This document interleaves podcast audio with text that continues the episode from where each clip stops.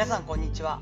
4月2日に最速で体が変わる「シリ筋トレ」という本を出版したスポーツトレーナーの広田裕二です。本日はアメリカ独立記念日に思うことと花火というお話をしていきます。日曜日の本日はちょっと緩いというか思い出トークみたいなのをやんわりとしていきたいんですけれども本日7月4日はアメリカの独立記念日ですね。インディペンデンス・デイということで、えー、ベトナム戦争を題材としたオリバー・ストーン監督トム・クルーズ主演の7月4日に生まれてという映画の思い出がすごく思い浮かぶんですね独立記念日になると。これは日本大学に進学して1年目の時に19歳の時にまあ遅れながらですが社会学の授業の一環としてこの映画を1回見たことがあると記憶しています。やはりその中ではですねその独立記念日に生まれた主人公がすごく心身深くてアメリカへの愛国心も強くてどんどんとそのアメリカファーストということで軍隊に入り、えー、戦争の方にも加担していくんですけれどもその中で自分の仲間を誤って射殺してしまったり自分自身も下半身不随の怪我を負って、え傷ついていきながら差別や偏見を受けていきだんだんこう人間的にこう考えるところ思想だったり思うところが変化していくような、まあ、一生の話をトム・クルーズが熱演している話なんですがやはりそれを見て独立記念日というところのインディペンデンス・デイを迎えた場合にですね結局その日大のその大学を卒業した後に私はアメリカに3年ほど留学することになるんですけれども何かこうやはり日本人の私がアメリカの地を踏んでアメリカ人たちが喜んでいるその祝っているアメリカの独立記念日という日を、まあ、休みになるんですが楽しむというのがちょっとこう難しくて、まあ、でももちろんそのアメリカに勉強しに行ってアメリカの文化だったりその進んでるものを学びに行こうとしているのが日本人の自分なわけで何か毎年その日になるとすごく複雑な気持ちになった記憶があります。めでたいということだけでなくてなんとなくこうアメリカ人によるアメリカ人のためのとてもアメリカ人らしいイベントという印象を持っていました。まあ、そんなねちょっと小難しいことを考えてる20代前半だったりもしたんですが一つ思い出の別の思い出としてはですねやはりこうインディペンデンス・デイになると盛大な盛大な花火がこう打ち上げられるんですよね。各地方というか各州でものすごい数の花火が打ち上がって花火イベントがあるんですね。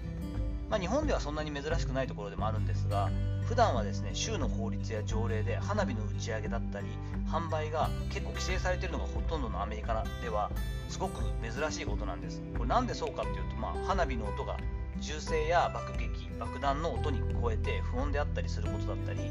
使用されるその火薬が悪用されないためという、まあ、全然穏やかざる理由なんですけどもそれだけやっぱり銃社会であるアメリカにとってはその爆竹であったりとか花火っていうのがまたちょっとこう日本の捉え方とは違うっていうのが分かりますよね。ただ独立記念日前後の週だけは販売が許可されたりする週もあったりしてこの時ばかりはもう大々的に花火だっていう風になるっていうのがまあ珍しいとこだったようなんですけれどもその花火大会自体はね私もデトロイトであったりとか、えーと、オハイオの大きなそのイベントに留学中は見に行ったりもさせてもらったんですけどもびっくりするのはですねすごい華やかにどんどんどんどんこう花火打ち上がるんですけど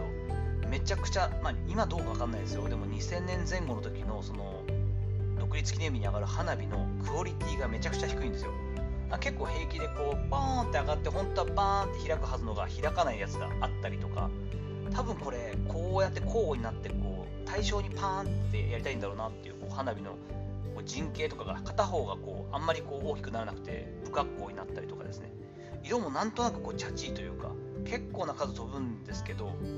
花火のその色のバリエーションも少ない感じがしてやっぱりこうその後に聞いてみると日本のその花火職人のレベルっても世界一らしいんですよね。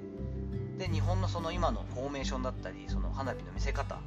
で色合いなんていうのもやっぱ世界に誇れるレベルなんだそうですね。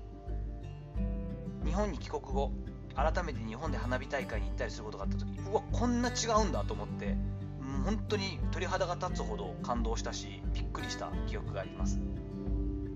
コロナ禍がまあ落ち着いてね去年はできなかったんですし今年もいくつかもう大きな花火大会が中止になることが決まっていますが少し落ち着きを取り戻してみんなが外に出れるようになった時にですね浴衣とかを着て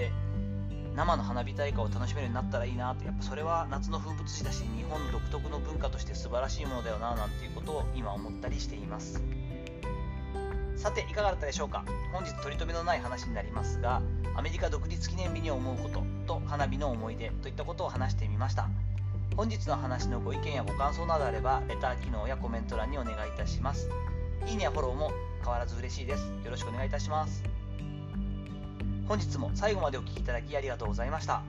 この後も充実した一日をお過ごしください。それではまたお会いしましょう。広田裕二でした。